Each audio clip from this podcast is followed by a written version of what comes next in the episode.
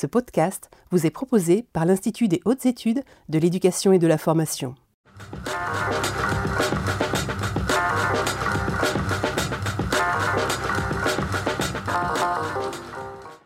Madame, Monsieur, bonjour, soyez les bienvenus ici euh, dans l'amphithéâtre Marie Curie de l'IH2EF pour un nouveau numéro de notre émission au Périscope. Nous avons le plaisir aujourd'hui de nous retrouver pour une nouvelle émission consacrée à l'accompagnement au changement. Nous sommes ensemble à chaque fois pour une heure et nous allons donc débattre de ce sujet avec nos quatre invités du jour. Je vous rappelle que vous pouvez réagir euh, sur la plateforme X avec le hashtag au et poser vos questions à nos intervenants que je vais présenter euh, dès à présent. À commencer par vous, Nadette Fauvin. Vous êtes IGESR, membre du collège expertise administrative et euh, éducative. Bonjour, merci d'être avec nous. Bonjour. Euh, à votre gauche, Christophe Delavergne, vous êtes doctorant contractuel à l'Université de Bordeaux, professeur agrégé d'éducation physique et sportive et formateur INSPE à Toulouse. Bonjour. Bonjour. Sarah Bauer, vous êtes principale du collège Frédéric Basile à Beaune, dans le Loiret, en Académie centrale de Loire. Bonjour. Bonjour. Et enfin, en face de moi, Julien Gagnebien, vous êtes IAIPR, coordonnateur de la CARDI à Rennes et référent académique CNR Éducation. Bonjour, merci d'être avec nous. Bonjour. Bien, alors comme pour chaque émission, on va partager en, en, deux parties. La première sera consacrée aux enjeux, la seconde au témoignage euh, du terrain. Et on va commencer donc avec les enjeux. Euh, avec vous, Christophe Delavergne, peut-être d'abord définir cette notion de changement. Oui, tout à fait. Euh, il me semble que la, première distinction qu'on qu va s'attacher à opérer aujourd'hui, c'est euh, la provenance du changement euh, le, qui va influencer la manière peut-être de, le conduire. Donc, de manière assez dichotomique, deux, grandes orientations sur cette question du changement. Un changement qui peut s'opérer dans le cadre d'un processus de réforme plutôt conduit par le haut, en tout cas une commande institutionnelle à, transformer les pratiques, les structures ou le fonctionnement euh, des, équipes éducatives, et puis euh, un changement qui serait plus endogène, qui partirait plutôt de préoccupations de terrain, portées par des groupes d'enseignants, des, équipes de direction qui répondrait de cette manière-là à un besoin plutôt local.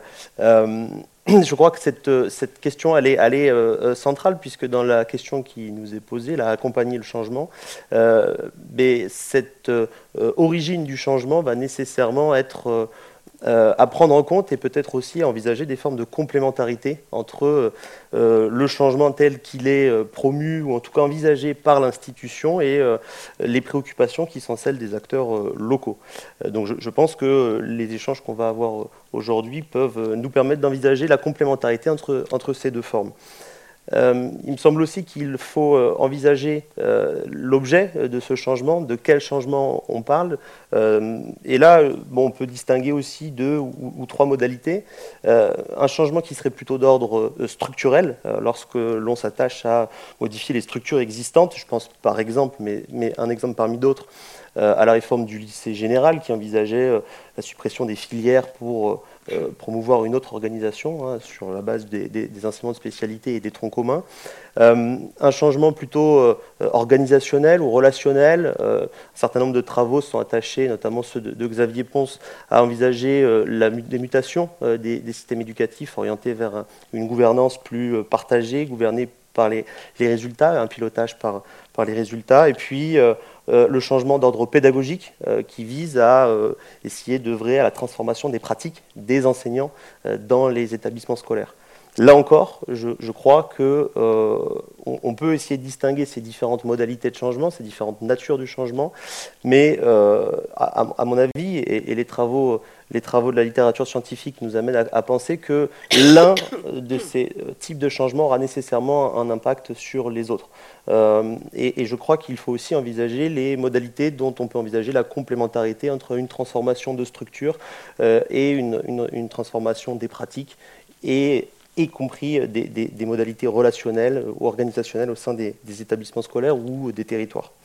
Euh, je, je, aussi peut-être peut-être expliquer aussi le, sens du terme du changement de ces dernières années de manière générale il y a une pluralité hein, des, processus, des, objets du changement, mais euh, je crois qu'il est nécessaire de le recontextualiser dans un mouvement un peu plus profond euh, de transformation euh, des, structures éducatives.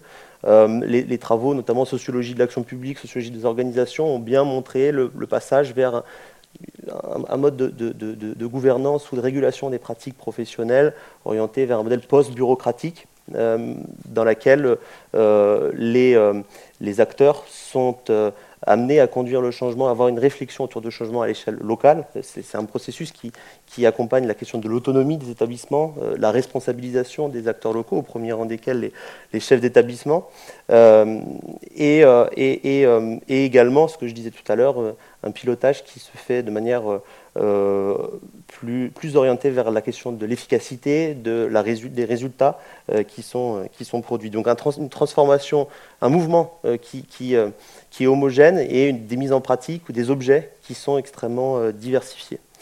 Et ce sera mon dernier mot pour, pour, cette introduction, mais les travaux, et notamment les travaux historiens, euh, des, historiens de l'éducation, ont, montré euh, qu'il était plus facile de changer les, structures, de conduire les, transformations structurelles, euh, plutôt que les pratiques pédagogiques. Et je crois que du coup, l'objet de, cette discussion-là est d'envisager un peu la manière dont on, peut penser aussi ces, deux, ces deux aspects dans leur complémentarité, encore une fois. Alors, Annette Fauvin, quels sont les constats aujourd'hui dressés vis-à-vis du travail qui est mené par l'inspection générale sur ce sujet? Alors, le, changement, euh, si je le reprends euh, par l'angle de euh, notre collègue, exogène, endogène, il y a une différence de vue de l'inspection générale sur le changement par rapport à ce que peuvent vivre les équipes. En effet, nous intervenons à différents niveaux du changement. Déjà, on intervient pour observer la manière dont le changement se met, en place. Et donc il y a des contextes très différents qui sont favorisants ou moins favorisants. Ensuite, on intervient aussi sur la base de pratiques qui ont fait leurs preuves sur le terrain, qu'on observe et qui vont donner lieu à des recommandations au plus haut niveau qui vont faire que le législateur va s'en saisir ou pas. D'ailleurs, le, euh, les exposés des motifs des lois sont à ce titre très intéressantes pour comprendre euh, les enjeux du changement. Aussi, le changement qui peut paraître exogène, euh, très prescriptif pour les équipes, n'est pas pour un certain nombre d'entre nous, dont l'inspection générale, aussi prescriptif que ça, puisqu'il provient d'observation, il provient d'analyse et il provient donc d'équipes en avance qui se sont questionnées et qui ont mis en place le changement pour répondre à une question précise dans un contexte précis et qui inspire euh, la, l'injonction nationale. Et donc ça veut dire qu'en tant qu'aspect générale, quand on regarde des situations où le changement s'opère facilement ou très difficilement, dans les cas où c'est très difficilement, il n'y a pas eu d'intériorisation euh, du changement. Et quand je vais dire par les pilotes, qui je vais appeler pilote Je vais appeler pilote le chef d'établissement, l'inspecteur, le formateur, le professeur qui a, par exemple, une mission hein, déterminée dans la conduite du changement. Eh bien, ces personnes-là, s'ils ne se sont pas déjà en premier appropriés pleinement les enjeux de ce changement, il va y avoir des difficultés de mise en œuvre. Alors, on va revenir après avec vous, Madame euh, Fauvin, mais d'abord, Christophe Delavergne, peut-être, euh, quelles recherches peuvent éclairer euh, les constats qui sont dressés par Madame Fauvin? Effectivement, je, vais rebondir pleinement sur les, derniers propos de Mme Fauvin. Cette question de, la, pluralité des acteurs engagés dans les processus de changement, les effets de médiation entre ces différents acteurs, effectivement, on peut penser les cadres au niveau euh, centrale, mais, aussi au niveau des territoires, hein, les cadres académiques, euh, les personnels d'inspection, les groupes de pilotage de formateurs euh, impliqués dans les, mouvements de réforme, les chefs d'établissement. Et puis les enseignants qui sont aussi représentés par une très grande hétérogénéité hein, des, des, manières de concevoir l'acte éducatif, etc. Et donc une des difficultés va être de mettre en synergie euh, l'ensemble de ces acteurs. La question de l'appropriation, elle est pour moi euh, centrale, euh, l'appropriation des réformes ou du changement, qui nous permet d'expliquer, avec un regard là peut-être un peu plus anthropologique, identifier des cultures qui peuvent être plus ou moins convergentes vers un objectif de changement. je crois qu'une des grosses difficultés aujourd'hui pour les personnels d'encadrement, euh, inspecteurs comme chefs d'établissement, c'est la capacité à euh, embarquer des équipes pédagogiques, euh, de faire partager des diagnostics, de chercher à, mobiliser, de, donner sens à ces, questions du, changement. Alors je crois que pour alimenter ce débat-là, cette, réflexion-là, il, me semble nécessaire de, réfléchir à, à une échelle euh, plus locale peut-être, euh, euh, et aussi sur la création de contexte pour que le changement, lorsqu'il arrive de manière exogène, même si on a bien vu qu'il n'était jamais réellement exogène, créer les conditions pour que ce changement puisse être débattu, être controversé, disputé peut-être même à une échelle locale, mais dans des conditions qui soient propices au dialogue et à l'échange, justement pour essayer d'embarquer le plus possible les, euh, différentes parties prenantes. Euh, ce constat, ou en tout cas cette orientation de dire qu'il n'est pas seulement nécessaire de réfléchir à comment je mets en œuvre le changement quand il est en train de se faire, mais peut-être aussi euh, de penser un peu plus en amont les, cultures d'établissement pour que ce, changement soit possible. Il est alimenté par ben, des constats assez, simples, hein, portés sur le, système éducatif, avec une perception de la pluralité, encore une fois, des acteurs, hein, pas seulement des enseignants, de réformes qui se succéderaient de manière un petit peu rapide, euh, d'un pilotage de ces transformations plutôt au niveau central, alors même qu'on le voit qu'il est alimenté par les réflexions de terrain.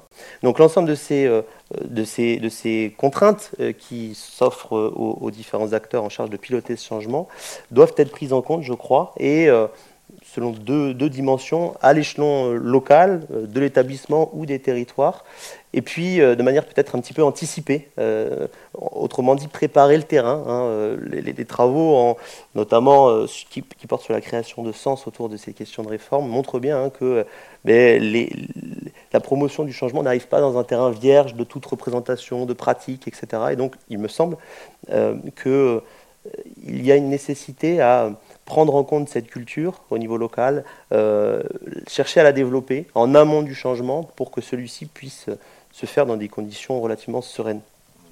Alors Nanette Fauvin, dans quelques instants, on va s'intéresser au témoignage terrain, euh, mais peut-être nous donner des illustrations de, changements que vous pouvez euh, partager avec notre public aujourd'hui? Oui, j'ai eu la chance de pouvoir observer la manière dont deux établissements euh, s'étaient saisis de l'injonction nationale de mettre en œuvre le remplacement de courte durée. Et par chance, il se trouve que j'ai vu deux situations qui sont presque, presque euh, je veux dire, à l'opposé. Alors, le premier lycée que je visite est un gros lycée professionnel euh, dans lequel, en fait, le changement institutionnel a été anticipé et travaillé euh, pour que ça réponde à une préoccupation de l'établissement pour que ça réponde au projet d'établissement, mais c'est un établissement qui a anticipé et qui a l'habitude, entre guillemets, de ne pas être en retard sur les changements. Donc, cet établissement, qui est un établissement avec un, indice d'éloignement important, un public social plutôt défavorisé, euh, voit grâce aux pilotes, grâce à tout le travail pédagogique qui est fait dans l'établissement, le remplacement de courte durée comme une opportunité de réduire l'absentéisme et le décrochage scolaire dans l'établissement. Pourquoi? Parce que lorsque euh, c'est un lycée professionnel, lorsque un professeur est absent pour par exemple 4 heures, puisqu'on sait que dans les lycées professionnels, il y a des séances qui peuvent être de 4 heures, eh bien, si un ou deux professeurs sont absents, s'il reste une heure ou deux heures de cours dans la journée, avec un indice d'éloignement important, les élèves ne vont pas venir, ce qui va provoquer du, de l'absentéisme puis du décrochage. Donc, tout le monde raccroche ce, ce remplacement de courte durée à des valeurs qui sont des valeurs de l'égalité des chances parce que les équipes veulent que ces publics défavorisés aient autant de chances que les autres de poursuivre des études ou de s'insérer professionnellement, et puis aussi euh, des, valeurs euh, de vraiment euh, prévention du, du décrochage, de l'absentéisme, et surtout que chaque professeur, qu'on soit de l'enseignement professionnel ou de l'enseignement général, soit un petit peu traité et vu par les élèves et les parents de la même façon, une sorte d'équité. Deuxième établissement, très gros collège, un indice d'éloignement très faible. Ça veut dire que lorsque des professeurs sont absents début ou en fin de journée, les élèves, les collégiens rentrent chez eux. Deuxième chose, cet établissement a loupé, entre guillemets, un certain nombre de phases de changement antérieures. Et donc le remplacement de courte durée tel qu'il devait être mis en place en 2005 n'a jamais été mis en place. Ensuite, un autre changement ne s'est pas produit et je ne prends pas du tout de jugement de valeur hein, par rapport euh, aux difficultés. Je ne vais pas chercher pourquoi ça ne s'est pas passé. Mais l'autre chose, c'est que il n'y a pas, il y a une mixité sociale dans cet établissement, mais il n'y a pas de mixité scolaire. Nous avons fait des classes d'excellence qui concernent les meilleurs élèves et à côté de ça, des classes qui fonctionnent mal. Du coup, dans cet établissement, on a senti avec ma collègue, quand on a fait les observations, qu'il n'y avait pas de discussion dans cet établissement sur les valeurs. Nous, on observe qu'il y a des sous-profs, pardonnez-moi, des sous-élèves, et qu'il n'y a pas eu l'habitude de poser ce dilemme cette inégalité, cette inéquité visible dans l'établissement, c'est presque un mot tabou. Et qu'est-ce qui se passe? Pourquoi le remplacement de courte durée ne fonctionne pas? Ben Parce que les professeurs qui ont les bons élèves, ils veulent bien remplacer que dans leur classe. Ils ont très peur d'être dans les classes qui sont plus difficiles parce qu'il n'y a pas de mixité scolaire. Et enfin, les professeurs qui souffrent parce qu'ils ont des classes difficiles, n'ont pas envie de souffrir encore en faisant du remplacement. Voilà deux contextes très différents qui montrent que ça ne va pas être les mêmes acteurs qui vont enclencher le changement, mais surtout qu'il y a un, contexte qui est favorisant et un autre contexte qui est extrêmement bloquant. Ça veut dire quoi? Ça veut dire qu'il va y avoir un changement à deux vitesses? Oui, il va y avoir un changement à deux vitesses et il va falloir... Euh, euh, accepter dans le deuxième cas que les choses euh, soient travaillées sur plus longtemps, mais que le préalable de la mixité scolaire soit travaillé, mais surtout que les valeurs soient débattues, qu'elles fassent l'objet de controverses, que les mal-être qui sont implicites liés à cette situation soient expliquer et il y aura surtout beaucoup d'émotions. Et ça veut dire que là, il va y avoir besoin d'un accompagnement, notamment sur la gestion de l'émotion et la maîtrise d'un certain nombre de compétences psychosociales, notamment de la part des inspecteurs et des chefs d'établissement. Très bien, merci beaucoup à vous deux, Nadette Fauvin et Christophe Delavergne pour ce propos introductif. Alors, on va passer maintenant à notre deuxième partie consacrée euh, au témoignage terrain. Je vous rappelle que vous pouvez réagir à cette émission sur euh, la plateforme X avec le hashtag Opériscope. Euh, je vais interroger d'abord nos deux intervenants qui ne se sont pas encore exprimés, Julien Gagnebien et Sarah Bauer. tout d'abord, que vous inspirent les propos que vous avez entendus dans cette première partie? Peut-être Sarah Bauer en premier lieu Merci. Donc effectivement, pour rebondir sur ce qu'ont dit euh, mes, deux collègues en, propos d'introduction, euh, si je me place en tant que chef d'établissement, je pense qu'il faut savoir rassurer. Rassurer, il y a un terme qui est revenu aussi très souvent et qui est pour moi primordial, c'est donner du sens, porter du sens. Sans le sens, en fait, finalement, on ne légitimera pas et donc les changements ne seront pas mis en place et surtout ne seront pas mis en place de manière euh, pertinente et efficace. Et on perdra du coup finalement au bout du bout l'efficience qu'on cherche et puis euh, ce qu'on cherche surtout en tant que chef d'établissement et en tant que cadre de toute façon de l'éducation nationale, au bout du bout, c'est d'améliorer la réussite de nos élèves faut jamais, moi je ne perds jamais de vue ce point-là qui est central. Et pour ça, que le changement soit effectivement une réforme institutionnelle ou un changement vraiment interne à l'établissement pour faire bouger des lignes, il faut savoir rassurer. Et pour rassurer, il faut pouvoir donner du sens. Donc effectivement, prendre un peu de recul, savoir euh, réfléchir en amont, ce qu'on va ce qu'on va prendre de cette réforme finalement. Là, je parle plus des réformes vraiment institutionnelles. Donc, euh, Madame Fauvin tout à l'heure l'illustrait avec, euh, avec le pacte. Effectivement, c'est ce qui a été mis en place. Enfin, c'est une des dernières réformes avec aussi la nouvelle sixième. Finalement, après, se poser la question comment, à l'échelle d'un établissement scolaire, je le mets en place en fonction des particularités, des spécificités de mon établissement? Qu'est-ce que je prends? Qu'est-ce qui va être bon à prendre justement pour pouvoir permettre aux équipes de travailler dans des conditions améliorées et au bout du bout permettre à mes élèves de mieux réussir. Vraiment, cette question du sens, elle est, primordiale.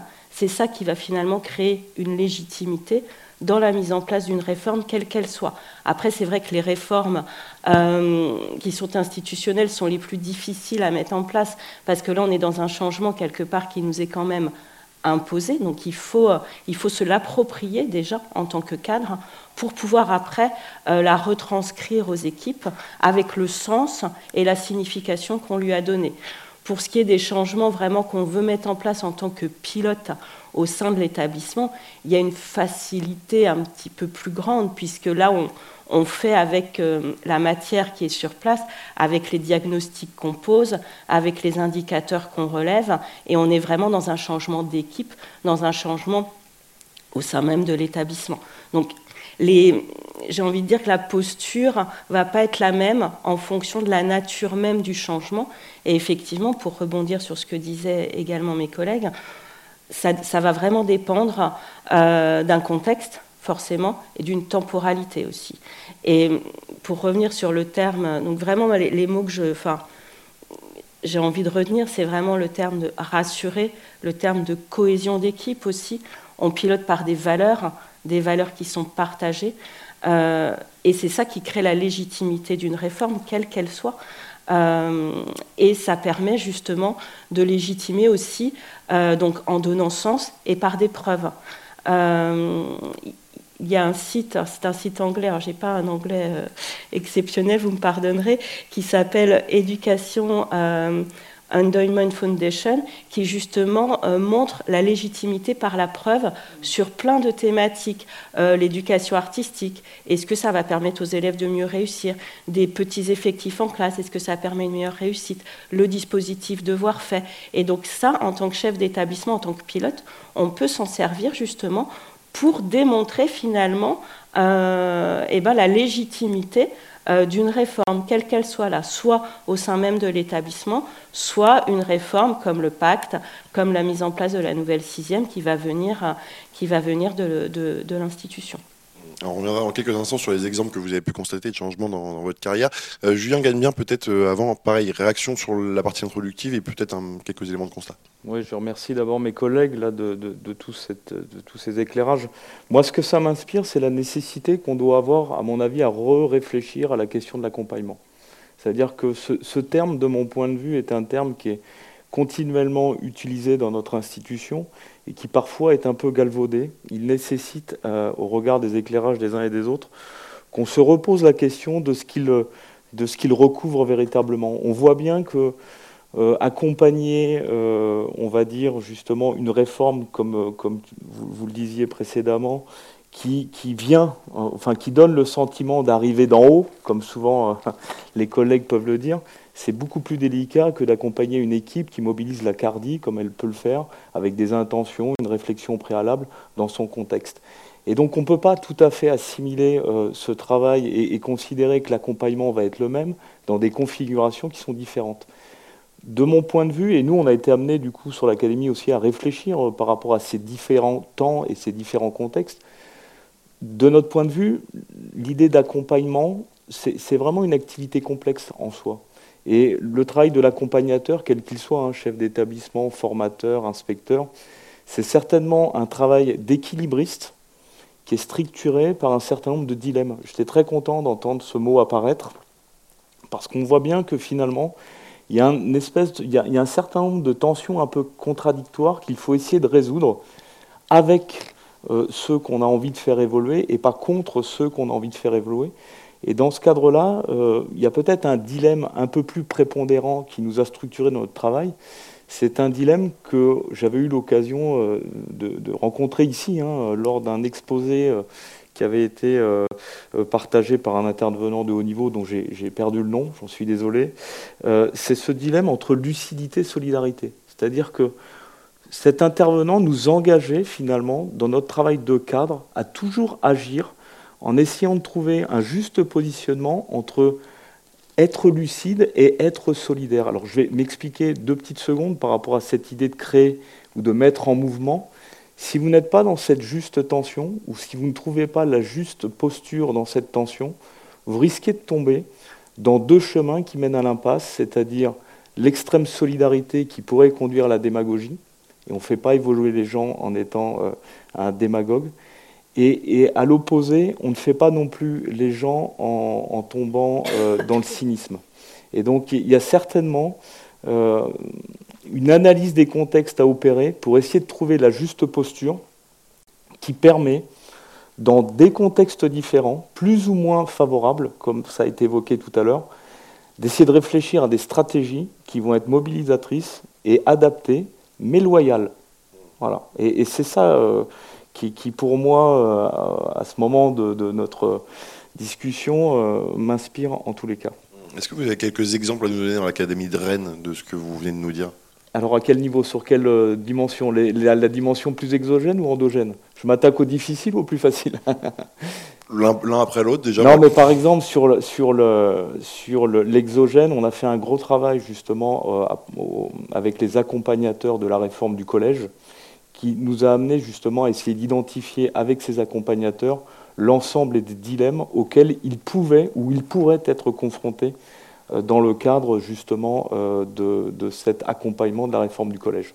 Voilà. Et là, on avait aussi cette perspective d'avoir un temps un peu plus long qui permettait d'avoir un travail euh, en proximité avec les équipes d'établissement et qui nous a permis aussi d'opérer, alors avec des, réussites et des échecs, hein, soyons aussi lucides par rapport aux effets, mais en l'occurrence sur un travail préparatoire qui a été relativement conséquent et qui a amené des stratégies d'adaptation totalement différentes selon les contextes. Et d'ailleurs, ça a été à l'encontre aussi du désirata euh, des accompagnateurs qui, au moment où on les a euh, engagés, euh, auraient bien aimé qu'on leur donne quelque chose de clé en main à, faire valoir dans les établissements. On n'a pas choisi cette option-là, encore une fois, avec des réussites et, des succès dont il faut avoir la lucidité et l'honnêteté d'analyser. Voilà. Bon, je, ne suis peut-être pas très bon dans votre illustration momentanée, mais on y reviendra. Voilà. On y reviendra juste après. Euh, peut-être, Nadette Fauvin, que vous inspire cette notion de dilemme qui est évoquée là? Alors, euh, c'est exactement ce que je voulais dire aussi euh, quand j'ai parlé des, valeurs et de, de la position différente des professeurs dans, l'établissement avec les conditions euh, défavorables. Euh, le dilemme, il est aussi à, d'autres niveaux. C'est-à-dire que dans le changement, nous avons euh, toujours, c'est du multidimensionnel et du complexe. Dans le multidimensionnel, on a l'aspect pédagogique, qu'on soit d'ailleurs sur les, différents types de changements dont vous avez parlé, parce que tout est systémique. Donc on a un aspect pédagogique, on a un aspect administratif, réglementaire, juridique, politique. Là, peut-être que dans le cas euh, euh, de l'établissement qui était le, moins favorable au changement, c'était plutôt un contexte, on va dire, politique. En tout cas, euh, il y a des dilemmes qui aussi sont d'une autre nature, ceux qui vont consister à trouver le bon équilibre entre ces différentes dimensions pour arriver à faire consensus. Mais j'ai envie de rebondir vite fait sur euh, ce que disait euh, Sarah sur le côté rassuré. Et je crois que rassurer, c'est important, mais c'est autant important sur les changements endogènes qu'exogènes. Et moi, en tant qu'inspectrice générale, dans mes gestes professionnels, je suis très attachée à observer si les pilotes sont en capacité de rendre compte aux équipes des changements, ce que j'appelle le rendre compte inversé.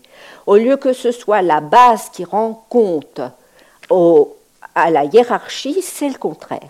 Et je me souviens avoir observé très récemment un établissement dans lequel les pilotes, c'était un réseau d'éducation prioritaire, donc il y avait l'inspecteur, enfin toute l'équipe de pilotage du réseau, et ils étaient en train de renvoyer les effets d'une modification des sanctions disciplinaires et des punitions. Et donc là, en l'occurrence, sur les punitions, il s'agissait qu'il n'y ait plus de retenue dans les permanences ou dans les salles d'études, mais des retenues dans les euh, classes effectuées par les professeurs. Et le bilan qu'en a fait l'équipe de pilotage, objectivé par des indicateurs, montrait en quoi les professeurs s'étaient mis en mouvement, qu'ils avaient été capables d'opérer le changement, mais qu'en plus, il y avait des résultats positifs. Et qu'est-ce qui empêche aussi, pour un changement institutionnel, qu'à un moment donné, les pilotes, dans leur accompagnement, au lieu de euh, dire comment il faut faire, mais de rendre compte et renvoyer aux équipes ce qu'ils sont en train de faire et qu'ils arrivent à conduire le changement. Christophe de Laverge, vous voyez acquiescer sur la notion de rassurer, c'est quelque chose que vous partagez aussi? Oui, complètement. Euh, dans le travail que j'ai pu conduire sur cette euh, question de la diffusion des politiques publiques et, donc du, coup, du, même coup du changement, euh, il y a quelque chose qui, a explosé, mais je pense qu'il est partagé par tout le monde, une tension qui, peut être rapportée du terrain entre euh, le cadre, la volonté d'avoir un cadrage assez puissant et en même temps revendiquer une forme de liberté euh, pédagogique. Donc on se retrouve là face à un dilemme, justement. Et, je crois qu'effectivement, la, question de rassurer, euh, de recréer du lien, du lien au sein des sphères, moi j'utilise le terme de sphère, sphère enseignante, sphère de l'encadrement, sphère de l'administration centrale, du législateur, recréer du lien au sein de chaque sphère, mais aussi, je crois, ce que dit Mme Fauvin, entre les sphères, c'est-à-dire qu'on puisse à un moment euh, euh, partager le dialogue entre euh, un cadre intermédiaire de l'éducation nationale et puis l'équipe enseignante ou éducative qui le, pilote et qui le dirige. donc parmi les conditions que j'ai pu observer dans la, la, création de culture propice à l'accompagnement du changement et son appropriation au niveau local, il y a le premier en tout cas, la nécessité en amont du changement à créer ou renforcer les liens à la fois professionnel, relationnel euh, entre, entre les différents acteurs. Ça passe par euh, l'aménagement, et là je ne sais pas si, si mes collègues ici ont, des illustrations qui vont dans ce sens-là, mais euh, la, mise en place de temps de convivialité, des locaux qui sont pensés pour rendre le travail au quotidien peut-être euh, plus, plus agréable, euh, mais qui, donc, qui peut paraître euh, un peu en décalage hein, par rapport à l'idée d'accompagner un changement qui est en train de se faire. Mais je crois que c'est une des conditions, parmi d'autres, qui ont déjà été aussi, certains de ces principes ont été évoqués, pour que lorsque le changement arrive dans les établissements scolaires, il puisse être, encore une fois, disputé, car on se sent dans un dans une culture, dans un sentiment d'appartenance finalement qui permettent euh, l'échange, la controverse, euh, parfois aussi les désaccords, les disputes, euh, mais qu'elles soient constructives. donc effectivement, je partage complètement l'idée et l'importance des temps informels, pas forcément institutionnalisés, pour qu'il y ait une forme de, de, dans les moments plus, plus verticaux, plus descendants qui, sont aussi des moments importants, mais, mais euh, qui, se, qui, se, qui, se, passeront dans de bonnes conditions s'il euh, il y a une culture qui est, qui est partagée en amont. Je gagne bien en complément? Moi, je, je pense qu'on peut peut-être aussi réfléchir à aller encore plus loin que la question du rassuré. C'est-à-dire qu'effectivement, sécuriser les acteurs, leur montrer aussi qu'on est euh, dans une capacité à comprendre leur contexte, ça fait partie de ce que j'évoquais euh, tout à l'heure sur le dilemme lucidité-solidarité, ça fait partie de la, solidarité. Voilà. Mais je pense que euh, on, a dans notre système tout à gagner à essayer de lâcher davantage prise. Comme l'évoquait Christophe à l'instant, euh, parfois le modèle un peu traditionnel, alors qui, tend à évoluer, il hein, faut être aussi honnête par rapport à ça, c'est quand même le, le, modèle un peu du PowerPoint qu'on vient encore déverser, etc. Bon, les, choses évoluent, l'IH2EF contribue aussi à les faire évoluer. En territoire, les choses évoluent euh, aussi avec le, temps, hein, tranquillement.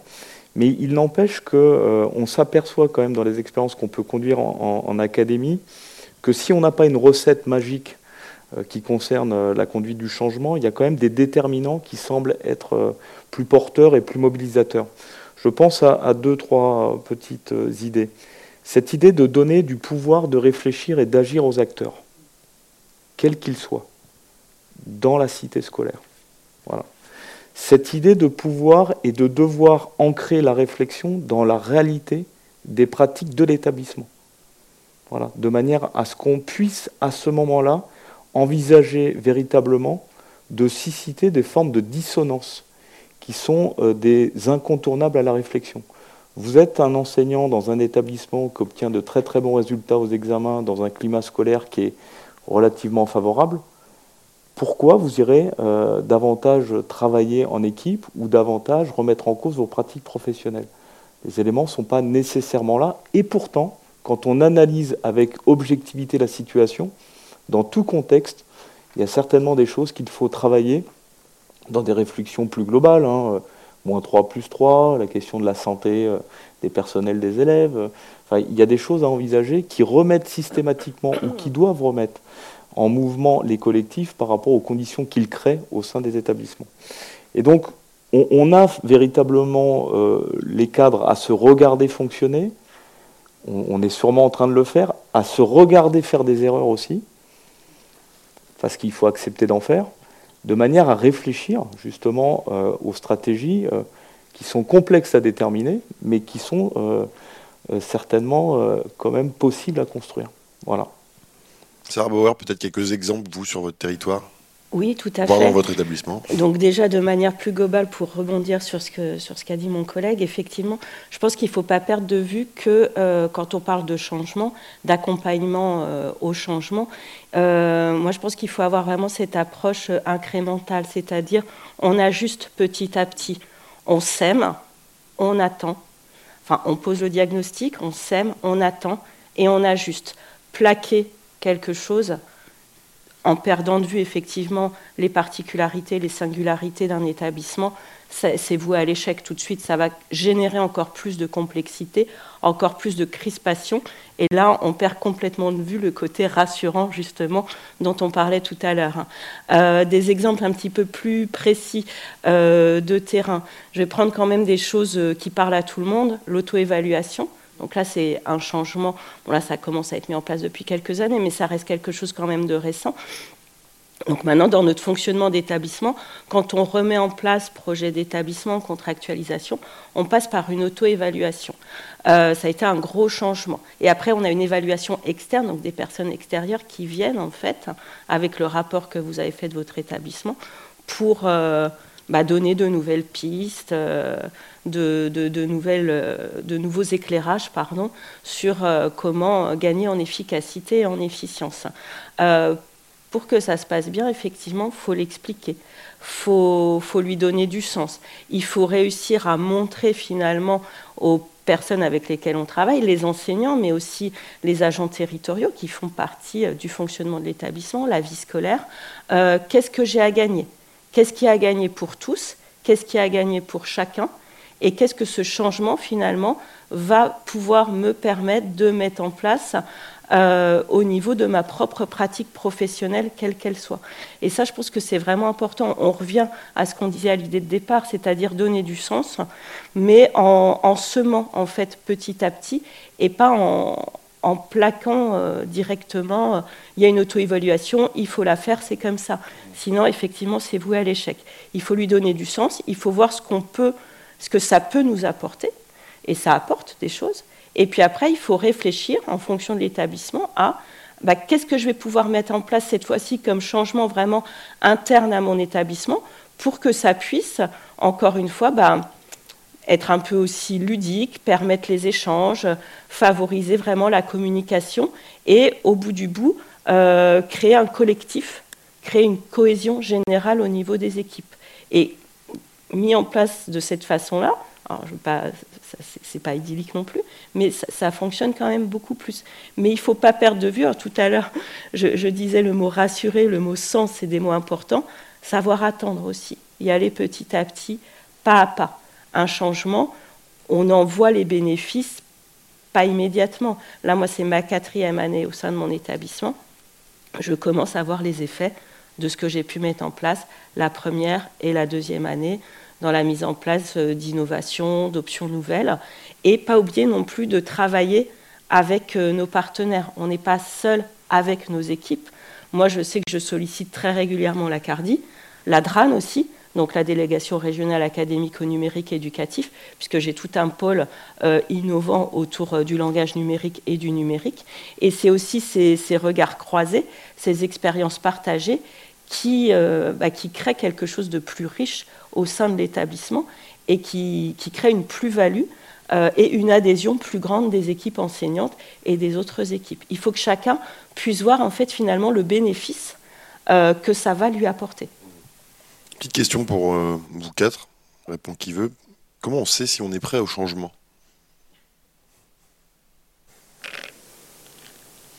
La question, elle, elle est à plusieurs niveaux. Comment on sait si on est prêt au changement? Est-ce qu'on est prêt, le pilote, ou est-ce que les équipes que le pilote est censé faire changer sont prêtes? Cette question, euh, pour moi, elle euh, renvoie au fait que le changement, il ne se fait pas tout seul, pas avec une, deux ou trois personnes. Et euh, je pensais à ce que disaient euh, les uns et les autres avec le fait, Sarah disait, c'est plus facile du changement à l'intérieur quand on connaît son établissement. Alors, en tant qu'inspectrice générale, je fais des enquêtes administratives dans des situations très dégradées où, parmi ces enquêtes administratives, la cause des situations dégradées, c'est le changement. Le changement qui a complètement désorganisé euh, l'organisation, tout simplement, et qui a retiré une identité professionnelle aux acteurs et qui a disqualifié certains acteurs. Donc ça veut dire qu'il y a peut-être des précautions à prendre qui sont assez, euh, assez universelles en tout cas euh, qu'on retrouve récemment, régulièrement et encore récemment dans les enquêtes administratives que je fais, déjà, c'est est-ce qu'on a une bonne connaissance des équipes, du contexte, de, de toutes les parties prenantes? Et ce qui se passe, c'est qu'un changement à l'intérieur de l'établissement, en dehors euh, des injonctions institutionnelles, peut s'avérer très dangereux, notamment quand il s'agit d'une prise de poste. Et on voit que, en fait, il y a eu des personnes qui ont été disqualifiées parce qu'ils n'ont pas été consultés. Ils n'ont pas été préparés. Et donc, il y a un certain nombre de gestes professionnels incontournables pour préparer le changement, qui veut dire aller consulter, produire euh, faire produire à d'autres des analyses, des, euh, objectivées par euh, des faits, par des indicateurs, et c'est tout ce travail-là qui doit être jaugé par le pilote et qui va préparer ou pas les équipes. Et alors la disqualification des personnes peut aller très loin euh, parce que lorsque un nouveau pilote arrive, comme il n'a pas la culture de l'établissement, il peut être amené involontairement à euh, exclure des personnes qui, sont, euh, qui peuvent être partie prenante dans le changement. Et n'oublions pas que le changement, c'est aussi une affaire de relation. Et je vais vous donner un exemple d'un changement qui a été catastrophique pour lequel j'ai dû faire une enquête administrative. Un chef d'établissement arrive dans, dans une nouvelle cité scolaire. Le précédent chef d'établissement est parti à la retraite. Il est investi dans la vie locale, il est président d'une association. Dans ce cas-là, il euh, est souvent présent dans l'établissement et en fait, il est presque trop présent. Et le nouveau chef d'établissement euh, fait une maladresse. Il interdit à cet ancien chef d'établissement de revenir dans l'établissement. C'est en même temps le moment où il y a la réforme du lycée à enclencher.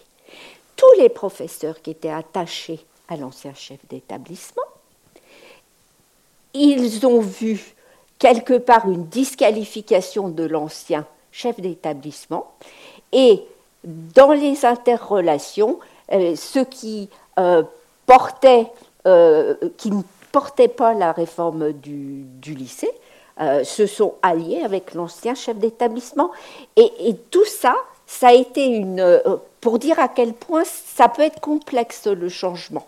Voilà ce que je, ce que je peux dire, et surtout ne pas disqualifier non plus les silencieux. Ça aussi, les silencieux, si on ne va pas les chercher, les consulter, leur faire part, euh, leur, leur, faire exprimer leur analyse, c'est les nier et c'est nuire au bon déroulement du changement. Julien Galmier, vous vouliez dire Le changement, c'est quoi en fait? C'est une mise en déséquilibre. Voilà. Donc quand on provoque la mise en déséquilibre, il faut aussi s'assurer que derrière, on est capable de retrouver l'équilibre. Et ça, c'est sûrement une compétence de pilote. Le problème, c'est qu'il faut être capable de repérer les signaux. Alors parfois, il y a des signaux qui s'imposent à vous. Hein. Quand on est sur des signaux euh, que moi, pour reprendre, hein, les signaux exogènes, c'est-à-dire qu'on voit que le système est mis à mal, il est en déséquilibre. Si on a l'échelle d'un établissement, il y a des faits établissements, il y a, il y a une situation critique qui nous impose à repenser les choses différemment. Voilà, forcément. Et parfois, on est dans des situations où ces facteurs exogènes, ils n'existent pas, en apparence, comme je le disais tout à l'heure. Mais il faut avoir cette capacité à repérer les signaux forts ou des signaux un peu plus faibles qui sont envoyés par l'équipe, mais qui pourraient euh, montrer qu'il y, a une velléité d'un collectif à partir. Je prends l'exemple des établissements qu'on peut accompagner auprès de la CARDI. Vous n'avez jamais un chef d'établissement qui vient vers la CARDI en disant j'ai toute mon équipe qui est prête à s'engager dans tel ou tel projet. C'est toujours une partie de l'équipe. Voilà. Mais l'analyse qui est faite et ce pourquoi le chef d'établissement vient vers nous, c'est parce qu'il considère que même avec 3, 4, 5 personnes dans un établissement, il peut commencer à engendrer une dynamique qui potentiellement pourrait, dans un temps, parce qu'il y a la question du temps qu'il faut qu'on envisage aussi, dans un temps plus ou moins euh, important, pourrait provoquer des effets à plus grande échelle au sein de l'établissement. Donc cette capacité à repérer les signaux, euh, on pourrait faire le détail des indicateurs, mais à mon avis, c'est une vraie capacité à développer en formation des cadres, euh, parce que peut-être que pour le moment, on est plus effectivement sur une forme d'intuition ou parfois des collègues qui ont cette grande capacité à piloter par les indicateurs. Mais là, on, voit qu'il y a certainement quelque chose à travailler pour comprendre et connaître le moment où on peut, effectivement tenter quelque chose. Bon, alors justement, cette question du temps. Combien de temps ça prend de conduire le changement? Alors, euh, moi, je suis persuadé que c'est un temps long hein, euh, et qui, effectivement, peut être euh, mise en difficulté, ce que disait Julien juste avant, par cette notion d'équilibre, déséquilibre. Et effectivement, bon, j'ai un exemple tout simple qui est, qui est, venu de manière régulière là, de mon travail de, de, doctorat sur la réforme du collège, par exemple, de 2015, la mise en place de certains dispositifs coûteux, coûteux en temps. Par exemple, les enseignants en pratique interdisciplinaire qui ont pu être atténué par la suite. Euh, et donc je crois que euh, ben, cet exemple-là montre, et, donc du coup qui démobilise aussi un certain nombre de collègues sur de nouvelles manières de faire qui pourraient s'offrir à eux. Je crois donc nécessairement que ça prend du temps. ça prend du temps et ça nécessite aussi, alors c'est la thématique, mais un accompagnement, et un accompagnement qui peut être à la fois endogène et je crois aussi parfois un peu exogène. Je crois que l'accès à une ressource extérieure, à l'établissement, un collectif, peut aussi être euh, bénéfique, peut stimuler, euh, peut euh, maintenir l'engagement dans le processus, avoir un éclairage extérieur, aussi un esprit critique par rapport à ce qui est produit, et peut-être peut nécessaire. Il y, a il y a un dispositif par exemple dans l'Académie de Toulouse, pour lequel les formateurs en formation initiale mais, et continue à l'INSPE notamment, on est associé, un dispositif qui s'appelle les PILAR, les projets d'initiatives locaux adossés à la recherche, et qui vise justement euh, à proposer un accompagnement sur du temps long, puisqu'on on suit des collectifs, alors pas l'ensemble du collectif d'un établissement, mais, euh, qui s'envisage nécessairement à une dizaine euh, d'acteurs, enseignants et puis équipes de direction, sur un an, un an et demi, avec des visites régulières, doter, doter les, les, les équipes pédagogiques d'un certain nombre d'outils, plutôt issus de la recherche, pour déléguer au fur et à mesure l'évaluation et l'auto-évaluation de ce qui peut être produit. Et puis, euh, euh, un, autre, un autre aspect, je crois, qui, est, qui qui va chercher à peut-être à mettre des mots sur quelques-uns des principes qui ont pu être exposés, euh, petit à petit donner l'occasion au collectif de, s'autoriser à voir et, à faire voir, euh, voir ce que les autres font et, faire voir ce que euh, les individus mêmes font, et, donner aussi du coup la possibilité aux silencieux euh, moi, dans la thèse, j'ai pu euh, les qualifier de, prudents, euh, qui, ont des difficultés, soit parce qu'une confiance qui peut être plus ou moins importante en ce qu'ils font, à voir et à faire voir et à partager et à analyser de manière critique mais, bienveillante. Et, bon, là, dans, le cadre de la thèse et des, entretiens que j'ai pu conduire avec tout un tas d'acteurs du système éducatif, il y a quelques exemples qui, dans cette conception-là, qui euh, qui ont émergé, que, que, je trouve tout à fait intéressantes. Pourquoi pas à conduire de nouveaux travaux par la suite sur, sur ces exemples-là. Mais euh, je, m'étais noté euh, un chef d'établissement qui proposait une semaine des voisins pédagogiques où chaque enseignant, de manière organisée, hein, d'un point de vue annuel, avec une forme de roulement, était amené à proposer une, réussite euh, menée dans sa classe et à la faire partager euh, à ses collègues. Euh, aussi une dispositif, une forme de vie ma vie où on pourrait aller observer, moi en tant qu'enseignant, le, travail du chef d'établissement sur une journée, se rendre compte de ce qui, ce qui se fait.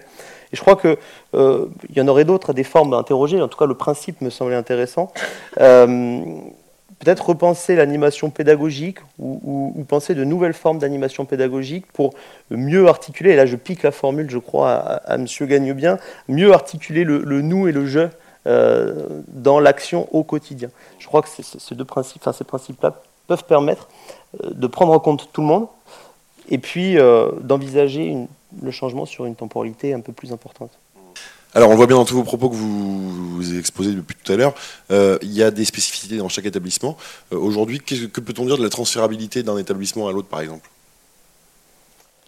Moi, je dirais que nous voyons à l'inspection générale des établissements dont les pilotes, alors quand je parle de pilotes, c'est les mêmes que tout à l'heure, provoquent la réflexion permanente dans une démarche d'amélioration continue. Et quand on est dans cette démarche d'amélioration continue, finalement, euh, on voit que les changements s'opèrent plus facilement. Euh, et, je vais prendre un exemple simple. Dans un établissement que j'ai vu il y a deux ans, euh, le chef d'établissement organisait sur des plages dédiées des temps de réflexion thématiques avec les inspecteurs. Ce temps de réflexion thématique, au moment où j'ai été faire l'observation, c'était pour mieux suivre nos élèves, pour mieux individualiser l'enseignement, est-ce qu'on ne devrait pas garder les mêmes équipes pédagogiques, bon, avec les limites euh, des mutations, pendant deux ans? Et ceci a fait l'objet de discussions avantages, inconvénients de tous les côtés, c'est-à-dire du point de vue des élèves, du point de vue des parents, euh, du point de vue euh, des emplois du temps. Et là, on voit des établissements qui sont toujours en questionnement, toujours en train d'essayer de s'améliorer, d'évaluer, euh, de s'auto-évaluer, d'évaluer les effets de, ce qu'ils font. Et ce qui est important, c'est aussi le lâcher-prise. C'est-à-dire, comme le disait le collègue, ce chef d'établissement, il a décidé que euh, il pose le thème de la réflexion, mais les participants, au final, décideront. C'est-à-dire qu'en fonction euh, des avantages et des inconvénients, c'est l'issue des discussions qui euh, orientera la décision. Et ce ne sera pas la décision du chef d'établissement. Et avant que vous donniez la parole euh, à Sarah, je crois, je voudrais dire qu'il y a quand même quelque chose qu'on n'a pas évoqué, c'est la vie des élèves. Les élèves sont énormément euh, constructifs, esprit critique, pour peu qu'ils soient bien, bien euh, dirigés. Quand je dis dirigés, c'est-à-dire que quand je vais visiter un établissement et que je, demande à rencontrer en tant qu'inspectrice générale systématiquement les élèves, mais je ne leur dis pas qu'est-ce qui ne va pas. Je leur dis que font les professeurs et les adultes dans l'établissement qui vous aident le plus? Et le rôle des élèves dans le changement et dans l'aide à convaincre les professeurs. Enfin, quand les élèves disent qu'ils ont besoin de quelque chose, il n'y a plus besoin de convaincre les professeurs. Sarah Bauer, peut-être, en complément complètement d'accord, effectivement, hein, c'est ce que je disais tout à l'heure aussi. Il ne faut pas qu'on perde de vue qu'on est là pour euh, garantir une réussite accrue de nos élèves. Et je vais reprendre euh, l'auto-évaluation et j'ajouterai aussi le Conseil national de la refondation qui est mis en place là depuis peu, qui est un vrai changement, puisque là, on parle en termes de, de projet finalement, de projet d'établissement, de projet d'école. À chaque fois, euh, j'y ai associé les élèves, puisque le sentiment d'appartenance dont on parlait, il est là bien évidemment pour les personnels, mais il doit aussi être là pour les élèves. Un élève qui se sent appartenir hein, à son établissement, euh, forcément, il y, aura, un gain par la suite. Moi, dans, le changement au sein même de l'établissement, quel que soit le changement, j'y vois trois phases, de manière euh, assez simple. Hein. Mais on a cette phase d'initiation où on pose le diagnostic finalement, euh, par indicateur, par constat, et après on impulse euh, et on suscite euh, de l'engagement, de la participation. Ensuite, on va faire la phase de mise en œuvre finalement de, ce changement. Et en dernier lieu, on a, on a une phase d'institutionnalisation qui va permettre finalement à ce changement de rentrer dans la culture professionnelle de l'établissement. Et effectivement, comme disait le collègue, c'est un temps assez long ça, ça se fait pas, ça, ça se fait pas en, cinq minutes. Ça, prend du temps. Il faut savoir attendre, patienter. Mais je pense que ça, ça en vaut la peine. Et euh, effectivement, dans tout changement, qu'il soit propre à l'établissement ou qu'il soit le qu'il soit mis là par, par réforme. Là, je pense à la nouvelle classe de sixième qui a créé beaucoup de, beaucoup de crispation hein, au sein des établissements, puisqu'il y avait cette histoire de la technologie, euh, et puis on y allait euh, pas à pas, petit à petit, on apprenait au fur et à mesure.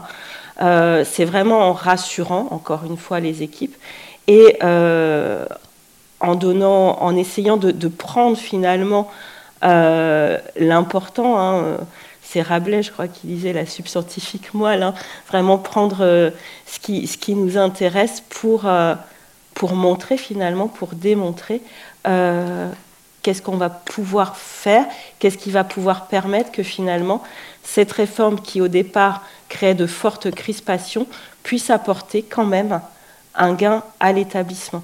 Et c'est là aussi tout l'intérêt du pilote, du chef d'établissement, à, savoir convaincre. Il y a un art de convaincre, hein, vraiment. C'est aussi de la rhétorique. Il y a un art de convaincre, un art de légitimer. Euh, je prends souvent l'image euh, un peu simple, hein, mais euh, du bateau face à mes équipes. On donne un cap quand on est chef d'établissement, mais si derrière, il n'y a pas toutes les équipes, les silencieux, les moins silencieux, les agents, la vie scolaire, les élèves et les professeurs qui vont dans le même sens, finalement, bah, ça, ça n'avancera pas. Donc vraiment, voilà, donner ce cap et puis savoir, savoir convaincre que dans toute réforme, moi c'est ce que je dis souvent à mes équipes, dans toute réforme, il y a des choses qui sont bonnes à prendre, il y a des choses, ça a quand même été pensé, ça a été réfléchi, il y a forcément des choses qui vont pouvoir se décliner au niveau de l'établissement et qui vont pouvoir apporter des choses, tant pour les élèves que pour les personnels. Il ne faut jamais perdre de vue ça, je pense, et avec ça, petit à petit, on met en place des changements. Voilà. Merci beaucoup Sarah Bovard. Alors on approche de la fin de, notre émission. Je vais donner la parole quand même à Julien Gagnebien. On fera un petit tour de table rapide pour, pour clôturer. Je voulais potentiellement revenir assez vite sur votre question initiale sur la transférabilité. Euh, je, suis assez vigilant par rapport à cette affaire-là. Euh, et je préfère finalement parler de, de pratiques inspirantes parce que la transférabilité pourrait renvoyer à une forme de modélisation. Ou de copier-coller. de copier-coller. Et par rapport à ce qu'on a évoqué depuis le début, on est quand même dans la recherche d'adaptation, de la capacité aussi du système à offrir aux acteurs le pouvoir de réfléchir et d'agir, sans pour autant se mettre euh, en, retrait par rapport à des pratiques qui pourraient être dites inspirantes. C'est-à-dire qu'on n'est pas tout à fait sur le même schéma. Donc nous, à la CARDI, on, on est vigilant à cette attention-là, notamment dans le contexte CNR éducation, qui est un contexte, comme euh, l'évoquait ma collègue, qui peut être très porteur en, termes justement de conduite du changement, puisque là, vous offrez la possibilité aux acteurs de terrain finalement d'être accompagnés sur une initiative qui leur est propre, avec un accompagnement qui peut être conséquent, y compris financièrement. Mais on voit bien que dans ce cadre-là, les pratiques, au travers des petites cartographies qu'on est en train de concevoir, commencent à être connues ou à l'échelle d'un territoire, elles peuvent être aussi partagées. Mais il faut être vigilant à cette question de la transférabilité et il faut aussi que les accompagnateurs aient, bien ça en tête. Ce qui fonctionne dans un environnement ne fonctionne pas nécessairement par ailleurs. Ce qu'on appelle une innovation dans un contexte n'en est plus une dans un autre. Voilà, le concept d'innovation, il est tout à fait relatif et justement, il est intégré dans cet environnement. Donc, c'est un petit point particulier sur lequel je, voulais revenir. Voilà, pour le reste, euh, je vous laisse gérer le, temps final, en l'occurrence, mais on a effectivement plein d'autres choses à, évoquer certainement. Ça pourrait faire l'objet d'un deuxième épisode, peut-être. Christophe Delavergne, peut-être en synthèse de cette, euh, cette émission. Alors, je ne savais pas que j'avais la charge de la synthèse, mais. Non, ce sera, Madame Fauvin. Ah. Euh, non, je, voulais revenir, moi, sur deux, trois points qui ont été évoqués là précédemment par Julien et par Sarah. Euh, le, le, premier, peut-être, c'est euh, peut-être pas déculpabiliser, mais euh, je pense que le, travail des cadres de l'éducation nationale aujourd'hui est assez compliqué, notamment au regard de la pluralité euh, des changements à piloter, à, impulser, puis à piloter, accompagner, rendre compte, évaluer, etc. Je crois que alors cette nécessité de, rendre compte, ou en tout cas de, donner des points d'étape aux enseignants qui sont en train de se transformer, il est quand même assez important, notamment pour que, on le disait tout à l'heure, lorsque le personnel de direction, par exemple, s'en va, euh, que le travail puisse continuer, euh, quand bien même quelquefois il, est, euh, il peut être mis à mal. Mais, mais en tout cas, dresser des points d'étape pour que les équipes puissent, elles, rendre compte, se rendre compte où elles sont et, ce qu'il reste à faire pour aller là où il, où il, voulait aller. Et le deuxième point, au regard de cette pluralité des changements à conduire, je crois, euh, c'est un petit peu euh, ce que l'on demande aux enseignants vis-à-vis des élèves, mais c'est de d'évoluer, euh, peut-être aussi de déléguer certaines choses dans donner des responsabilités peut-être. Tout à l'heure, je pensais, je, disais repenser une partie de l'animation pédagogique, peut-être en responsabilisant euh, certaines, certaines questions euh, aux enseignants, aux personnalités ressources, sans, sans, oublier les prudents, mais en tout cas en, prenant, en, ayant en précaution l'idée que certains peuvent être euh, silencieux et il faut les considérer, mais pourquoi pas aussi prendre appui sur les personnalités ressources pour continuer à stimuler sur tous les temps de la carrière. Et puis le dernier point que je voulais évoquer, Sarah parlait de la phase d'initiation du changement.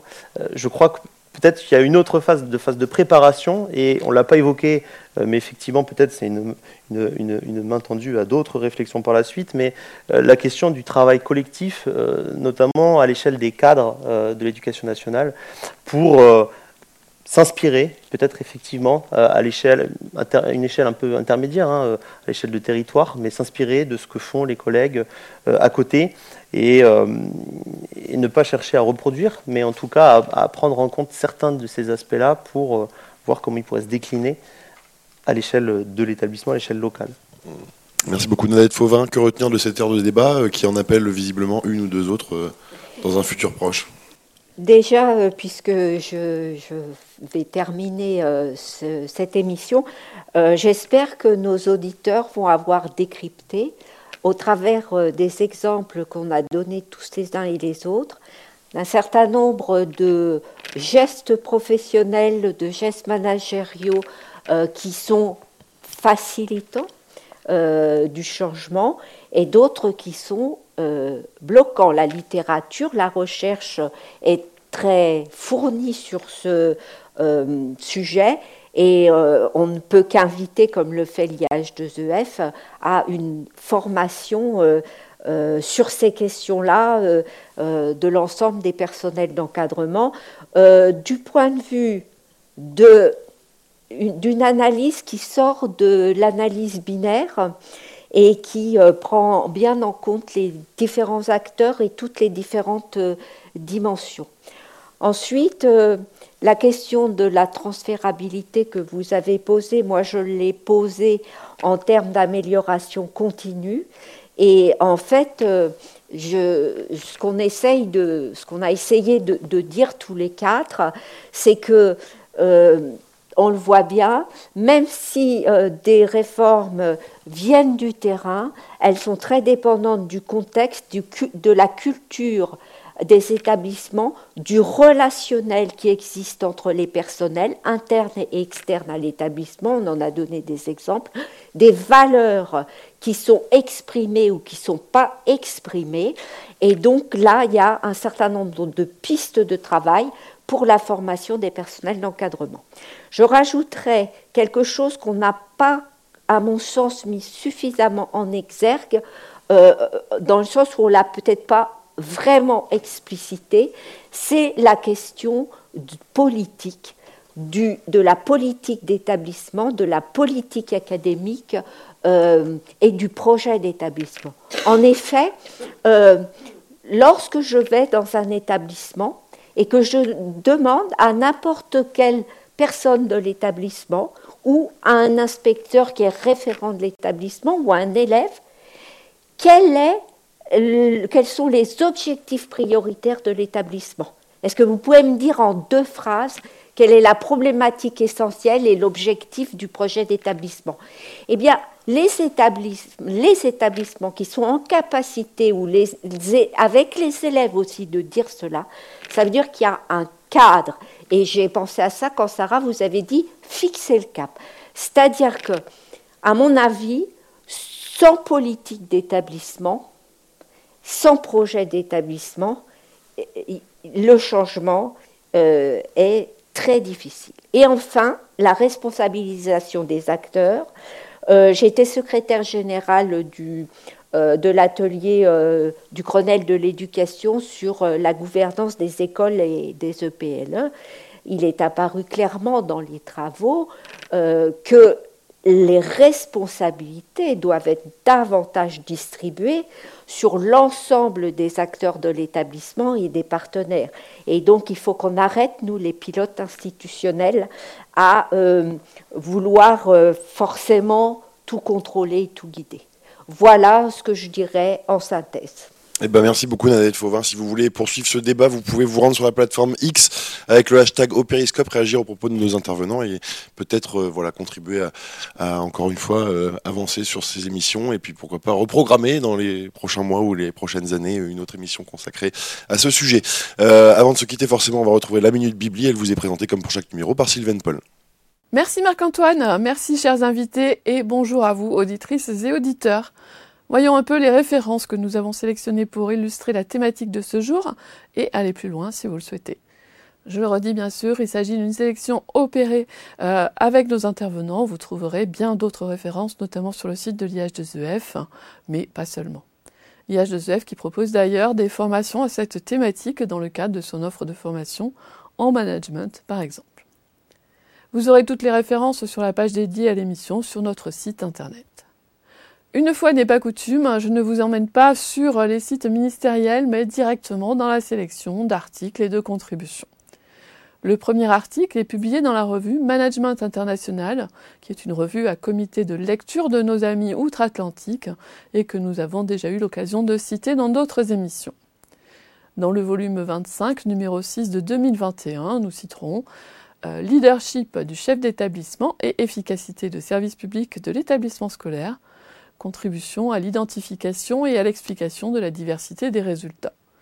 Ce sont euh, Audrey Leninger et Anthony Kuhn, les auteurs, euh, qui sont tous les deux rattachés au laboratoire CEREFIGE de l'Université de Lorraine, euh, qui nous propose les résultats de méta-analyse de 28 études publiées entre 1993 et 2018. Il nous a fait l'honneur de participer à cette émission. Merci, monsieur de Lavergne, d'être sur le plateau et de partager euh, ces deux euh, écrits avec nous. En 2020, il a écrit Au cœur des réformes à partir des pratiques enseignantes. Quel changement la formation professionnelle continue accompagne-t-elle? Et c'est dans Changement et professionnalisation de Gardiès, Sonios et Forêt, euh, en direction Toulouse, c'est pas du S, page 149 à 168. Nous attendons euh, avec impatience la publication de sa thèse de doctorat approche anthropodidactique des conditions de diffusion des politiques publiques dans les institutions éducatives, une analyse systémique du travail collectif dans l'enseignement secondaire. Ce sera publié par l'Université de Bordeaux en 2024. Nous n'avons pas encore la date précise. Nadette Fauvin, elle aussi présente sur le plateau, a eu l'amabilité de nous faire profiter de, sa grille d'auto-questionnement sur la conduite du changement en tant que manager à partir de ses savoirs d'expérience. Semer des graines de doute, c'est son expression que personnellement j'aime beaucoup. Elle nous interroge sur comment faire comprendre les enjeux des grandes réformes et accompagner leur mise en œuvre en développant des gestes managériaux adéquats, efficaces et efficients, et puis sur qui et sur quoi s'appuyer. Signalons à présent deux dossiers de veille de l'IFE, euh, rédigés et écrits par euh, Olivier Ray. Euh, le premier numéro, c'est le 128 qui date de 2019 et qui s'intitule Pilotes et pilotage dans l'éducation. Le second est le numéro 107 qui lui est publié en 2016 et qui s'intitule Le changement, c'est comment Je cite un extrait de l'introduction. Nous avons en effet plutôt choisi de centrer notre regard sur la façon dont ces réformes sont conçues et mises en œuvre. Quel dispositif, quelle structure, quelles ressources, quels outils, quels acteurs, quel réseau, qu'est-ce qui permet l'implantation d'une réforme sur le terrain? Je citerai encore des articles à consulter si vous voulez approfondir la question. Par exemple, manager les professeurs, les relations hiérarchiques dans l'établissement en France à l'heure d'un nouveau management public. C'est un article de Laurent Fragerman dans la revue Éducation et Société de chez Debug Supérieur. C'est le numéro 2019-1, numéro 43, et ce sont les pages 57 à 75. Dans le même numéro, on retrouvera un autre article, Responsable mais pas redevable, gouvernance par les résultats et relations de accountability dans les établissements scolaires en France. C'est un article écrit par Hélène Buisson-Fenet et Xavier Ponce. Cette fois-ci, dans Recherche et formation numéro 78-2015, dans les pages 35 à 50, les cadres de l'éducation, Yves Duterque nous propose les modèles contemporains de légitimité des chefs d'établissement français. Voici donc les quelques références de ce jour. Vous les retrouverez, comme je vous le disais tout à l'heure, sur la page replay de l'émission Périscope. Avant de repasser la parole à Marc-Antoine en studio, je vous rappelle la prochaine émission, sujet voisin de celle-ci, puisque nous aborderons le leadership pédagogique, pédagogique pardon, au Périscope. Nous nous retrouverons donc le 8 janvier. D'ici là, je vous souhaite de bien vous reposer pendant la pause de fin d'année et surtout de passer d'excellentes fêtes en famille, entre amis ou comme vous le souhaitez. Euh, Marc-Antoine, chers invités, c'est à vous pour le mot de la fin et un grand merci à tous. Merci beaucoup Sylvaine pour cette minute bibli. Ainsi s'achève cette émission euh, consacrée à l'accompagnement du changement. Le prochain numéro aura lieu le 9 janvier prochain. On vous donne rendez-vous donc en 2024. D'ici là, passez de belles fêtes de fin d'année. Le sujet que nous aborderons sera le leadership pédagogique. Belle fin de journée à tous et à très bientôt.